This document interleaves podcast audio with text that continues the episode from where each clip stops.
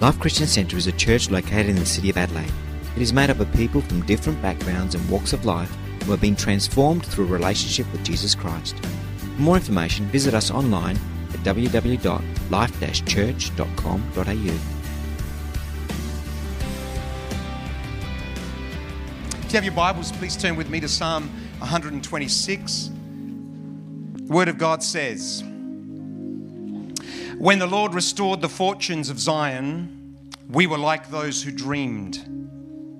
Our mouths were filled with laughter, our tongues with songs of joy. And then it was said among the nations, The Lord has done great things for them. The Lord has done great things for us, and we are filled with joy. Restore our fortunes, Lord, verse 4, like streams in the Negev. Those who sow with tears will reap with songs of joy. Those who go out weeping, carrying seed to sow, will return with songs of joy, carrying sheaves with them. And so, Father, I thank you for your word. And I thank you for your spirit and your presence that's here today. Father, we're believing, Father, for transformation more than anything else. That as we hear your word, Lord God, that you, above all else, will take those words by your Holy Spirit and transform our hearts. Father, let there be nothing in me that hinders the delivery of this word. We bind every spirit of fear and intimidation. Just let there be freedom. And I thank you for what you're going to do. I thank you that this word will speak to us, that your gifts will be in operation even as I share. And we ask it in Jesus' name. Amen and amen. And a special welcome to all of those that are watching uh, on camera, on TV as well. Good to have you with us. I want to begin a new series today entitled Praying Our Emotions. God made us as emotional beings, and feelings play a big part in our life. Uh, we're called to serve God, not just with the intellect, not just with our mind, but the Bible says with, with our heart as well, with our emotions. Um, and there are different kinds of emotions. There's positive emotions um, uh, like joy and peace and love. Um, and then there are some difficult emotions. I want to call them negative uh, because I don't want to kind of make that distinction. Just difficult emotions like anger or guilt or anxiety or even fear. And it's to this latter group of emotions that I kind of want to speak to this morning. If we don't learn to deal with those emotions, they can overwhelm us and even destroy us at times. Proverbs says this if you live without restraint and are unable to control your, in uh, this case it says temper, uh, but we could easily insert the word emotions because anger is an emotion. So if you live without restraint and are unable to control your emotions, you're as helpless as a city with broken down defenses open to attack. We need to find a way to deal with our emotions uh, in our lives. So the big question is well, then, how do we do that? How do we deal with those emotions that at times seem to overwhelm us? Well, there are generally two ways that people deal with emotions there are the expressors, and then there are the repressors. Uh, I wonder which one of those two you are. Uh, the expressors are people that have no trouble expressing exactly how they feel. Uh, they don't think about kind of carrying their emotions, they want you to know exactly how they're feeling. Uh, if they're angry, they will scream. Uh, they have no trouble giving people a piece of their mind, even if they don't want it. I'm going to give you a piece of my mind. It's for free. You can have it. They don't spare their words. Maybe you live with one of those in your home. Maybe you got someone of those sitting next to you. It's a good time to nudge them. Talking to you. Uh, then there's the it's gone quiet in here. Then there's the repressors. The repressors do the exact opposite. Uh, uh, rather than express how they feel, they stuff their feelings inside of themselves. Uh, instead of blowing up, they clam up inside. Uh, and on the outside, these people look nice, like they look like they're in control, like they've got it all together, calm. But inside, they're stressed, they're upset. They're like one of those ducks, you know, they kind of look on, on, on the surface of the water. They just look so calm, but inside they're going like that. They're, they're paddling away. Um, they cover up their emotions well. Expressors dump their emotions. The repressors deny or block their emotions. And the reality is that neither of these two are an effective way of dealing with our emotions, the emotions that we experience in our hearts and lives. Timothy Keller says this, who, from whom I got some ideas from this message, uh, says this there is a third way, and that is we need to learn to pray our emotions. There is a, there is a third way, and we need to learn to pray our emotions. And one of the best ways to deal with how we're feeling is to bring it into the presence of God. Now, if there's a book in the Bible that kind of teaches about this or shows us exactly how we should do this, it's actually the book of Psalms. Psalms teach us so much. I don't know about you, but when I'm going through a difficult time, one of the books that I quickly go to is the book of Psalms. Do I have any, have any friends? As I'm reading the Psalms, I kind of feel like it's putting into words exactly what I'm thinking and exactly what I'm feeling. And of all the things that the Psalms teach us, one of the things they do is teach us how to deal with difficult emotions. And so I wonder, there might be some people experiencing some of that today. And maybe you walked into church feeling battered and bruised. Maybe you're angry at injustice. Maybe you're angry about something that's happened, something that someone has done in your life. Maybe you're in a pit. Maybe you're stuck. Maybe you're overwhelmed. Maybe you have no clue what God is doing right now in your life and you love Him and you know that He's real. Um, but you don't know how to handle what is actually happening in your life right now. I pray the Holy Spirit will use these messages to help all of us uh, to deal with some of those difficult emotions we all experience and we all need to learn how to face in our lives. The, the, Psalms are divided into various categories, and the largest category in the Psalms is the Psalms of lament. This category deals with the seasons of sorrow and pain and tears, the kind of seasons we all experience in life. And that's what I want to kind of uh, look at today. And um, in particular, we're going to look at Psalm 126. And there's a few really good lessons that we can learn from this psalm that I pray is going to help us, especially for anyone who might be here this morning and you're in one of those seasons, uh, those difficult seasons, those seasons of sorrow and distress. The first thing that we need to do, or the first thing that this psalm kind of teaches us, um, is that we need to expect seasons of sorrow and pain in our lives. Psalm 126 begins with the words When the Lord restored the fortunes of Zion, we were like those who dreamed. Our mouths were filled with laughter, our tongues with songs of joy. Then it was said among the nations, The Lord has done great things for them. The Lord has done great things for us, and we are filled with joy. Some people think Psalm 126 was written uh, as the Jews were returning back from exile commentators are not 100% sure of whether this was indeed the case or not. What we do know is that God did something so great for the nation of Israel. They were laughing, they were dreaming, they were singing. Other nations saw it and they go, Man, that's amazing what God has done. And they were filled with joy. How many people like those kind of seasons in life? You know, those seasons where you're dreaming and you're laughing and it just looks amazing. You wake up in the morning and you feel alive and you just can't wait to get on with the day. They were amazed at what God had done for them. But then in verse 4, something changed. It's kind of a shift in the psalm. And it says, Restore our fortunes, Lord, like streams in the Negev.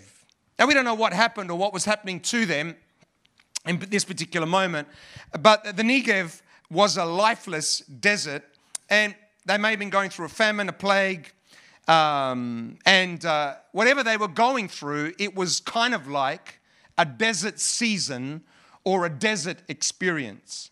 And they were praying, Lord, restore our fortunes.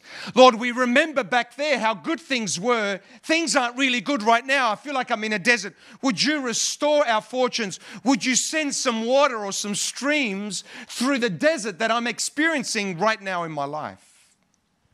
And as, as, you kind of read the psalm, we don't know exactly why things change. There doesn't seem to be a sense of repentance in the psalm. It's not like they'd sinned in some way or they drifted away from God. If that was the case, there'd be, oh, God, forgive us for what we've done. There's, there's no sense of that at all in the psalm.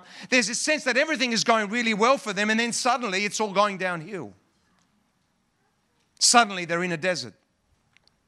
I wonder if there's anyone that can relate to that. You know, you were doing really well, songs of joy, dreams about the future. Future was looking amazing. People were looking at you and thinking, gee, God is doing some amazing things in your life. And then suddenly, you're in a desert and you're wondering, how did you get there? You're kind of wondering why, why did you get there? And here's, here's the first principle that even as that, that, that we need to learn from this, that even as Christians, we should expect tough times. Can I hear an amen? Amen. I needed a little bit bigger amen than that. I mean, aren't you glad you came to church? Come on, this is this is good stuff. We should expect seasons of pain and suffering and tears. Thank you, Pastor Joe. That's just what I needed to hear this morning. Peter says this, dear friends, do not be surprised at the fiery ordeal that has come on you to test you as though something strange were happening to you. Peter is saying, You're going through this tough time. Don't think this is something strange. I don't know about you. I know this verse. I know this verse off by heart. But every time I'm going through a tough time, I'm saying, God, what are you doing? I don't go, Oh, this is just another tough season. It's fine. Here's the problem for us as Christians. We have this idea that if I'm a good Christian, read my Bible, pray, give, then nothing bad is going to happen to me. That God will not let anything bad happen to me. And the better Christian I am, the less bad things will happen to me. We, we don't kind of say that out loud, but we kind of we kind of kind of believe that to be true in our hearts and in our in our minds. And and you know I don't know about you but when I'm going through some tough time the first question that does come into my mind is God have I done something wrong? I don't think it's a bad question. I think it's a good question to go into the presence of God and say God look I notice that things have changed all of a sudden Lord. Is it because I've drifted in some way? Is it something I've done or I'm doing that is causing me to drift away from your presence? I don't think it's a bad question but we need need to be careful. Not every trial we go through is because of sin or because we're doing something wrong.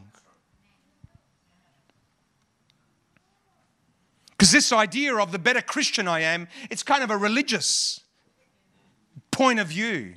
It's, it's the better, the more I do for God, the more He's going to love me. No, no, no, that's not how it works at, at, all. God, God loves us. We do good things because God loves us. We don't do good things so that God will love us more. That's religion. Christianity is completely different. We love God. He loved us even when we were far from Him. And we do good things because God loves us.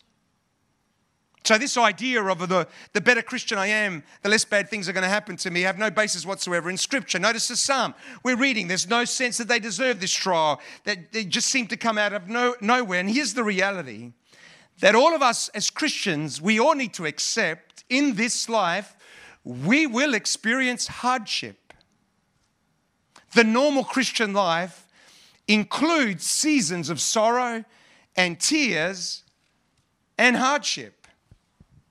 Someone should write that down in a note. That's got to be something to remember. Put on the fridge, you know, because that'll really help you. Greatest example we have of this is in the life of one man who walked the earth. He was perfect, never sinned, never had a bad thought in his life. He did his devotions every single day, spent time with his father. And of course, we're speaking about Jesus. Notice how the Bible describes him. He was despised and rejected by mankind, a man of suffering and familiar with pain.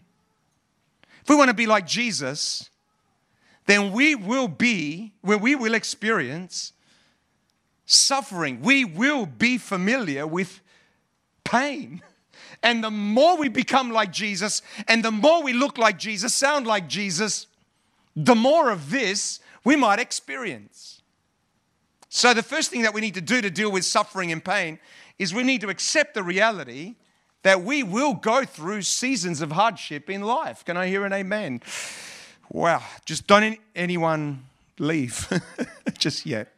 Point two and three are coming.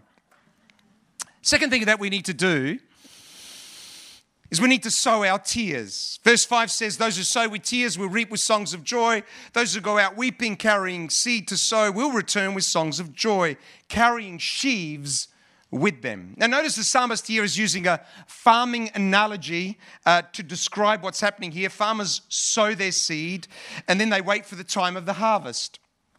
And at a harvest time, they rejoice because they're harvesting the fruit of whatever it is that they've sown in a previous season. And so we get the analogy, it's a farming analogy.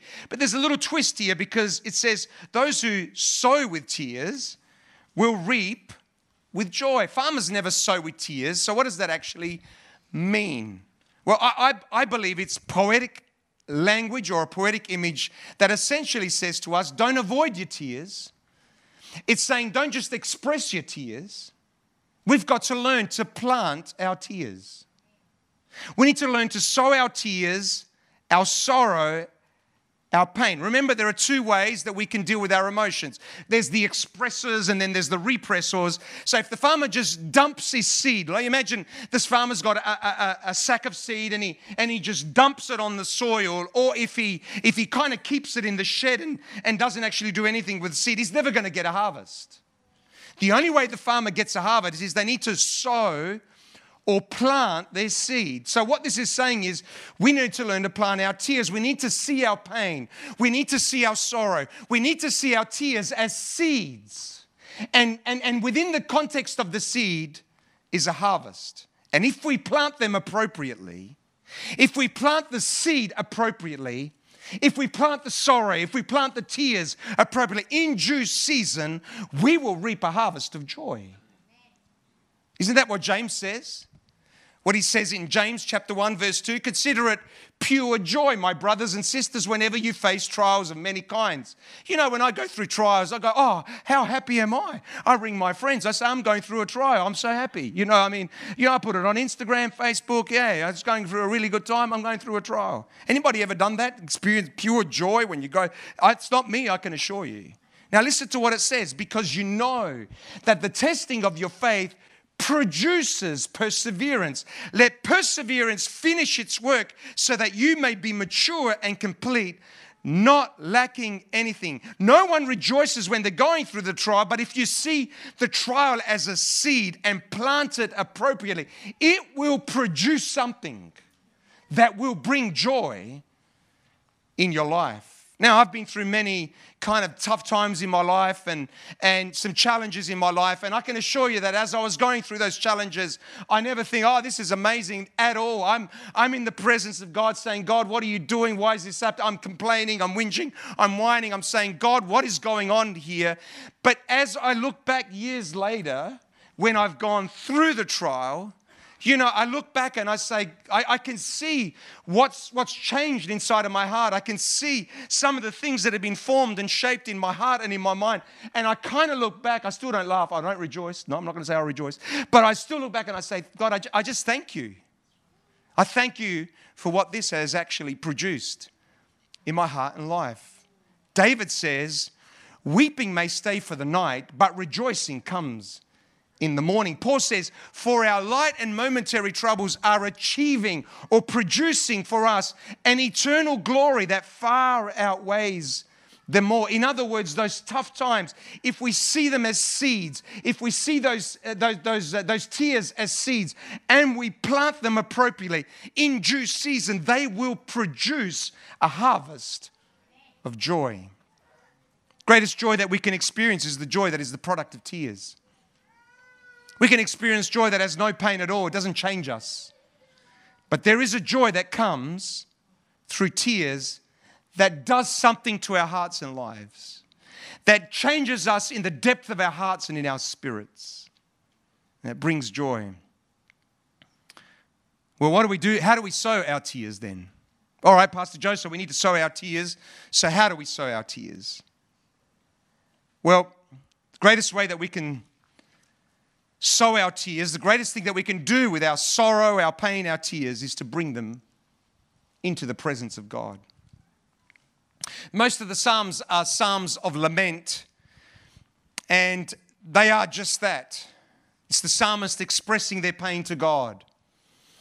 And in so doing, God deals with the source of their tears, but also God deals with the person who's weeping as well. Both of them are transformed in the presence of God.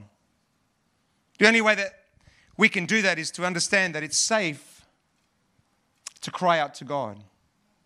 It's safe to pour out our hearts to God, to cry out to God, to bring our suffering to God, to, to bring our pain to God, to bring our emotions, to be able to express exactly how we're feeling into the presence of God. Notice uh, Psalm 39. Notice what Psalm 39 says. It says, Hear my prayer, Lord. Listen to my cry for help. Do not be deaf to my weeping, for I dwell with you as a foreigner, a stranger, as my ancestors were. Psalm 39 13, look away from me that I may enjoy life again before I depart and have and am no more. Psalm 39 is a psalm of lament. Most of the psalms of lament are filled with wrestling and weeping and crying and shaking the fist at God, the psalmist asking tough questions to God. But they always end with a note of faith and victory or a declaration of unfailing trust in God. They're always, they always end off on a positive note.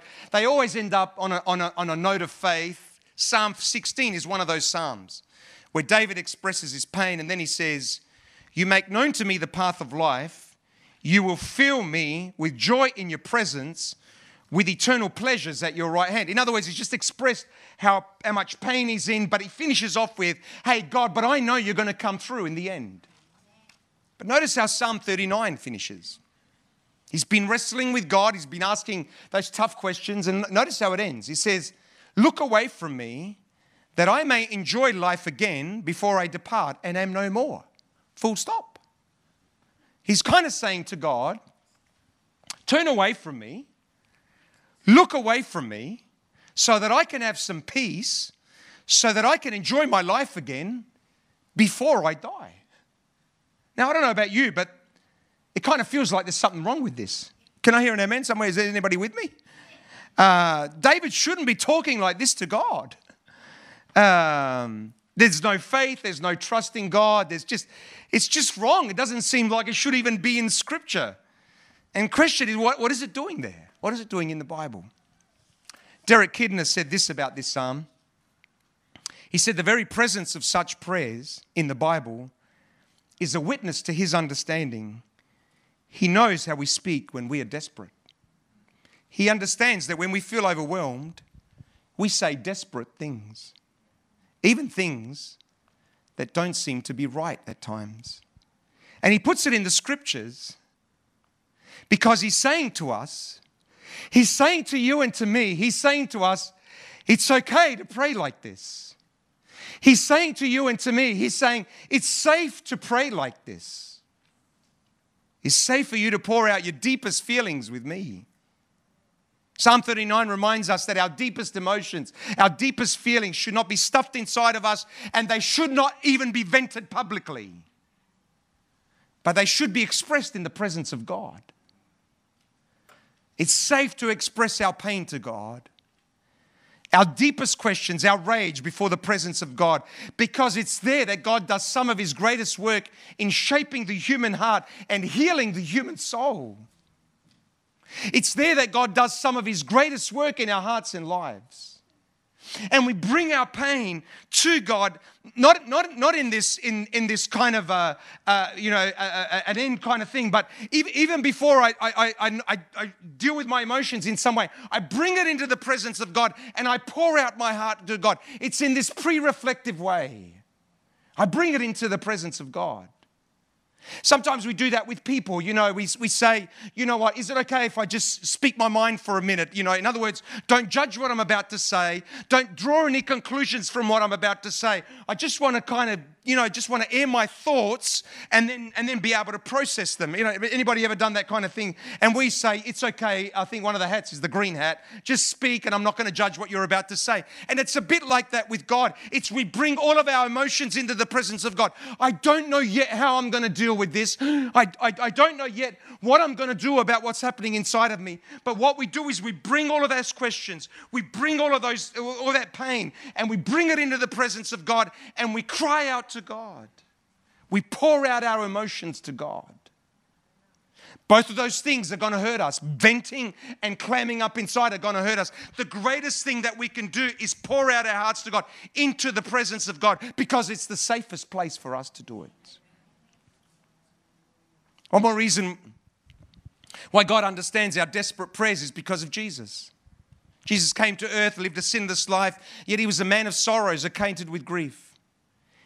Jesus himself experienced pain and sorrow and tears in Gethsemane. He said, My soul is overwhelmed with sorrow to the point of death. He, he, was, he was saying to God, his Father, He's saying, Listen, there is so much sorrow in my heart and life. I feel like I'm going to die before I even go to the cross.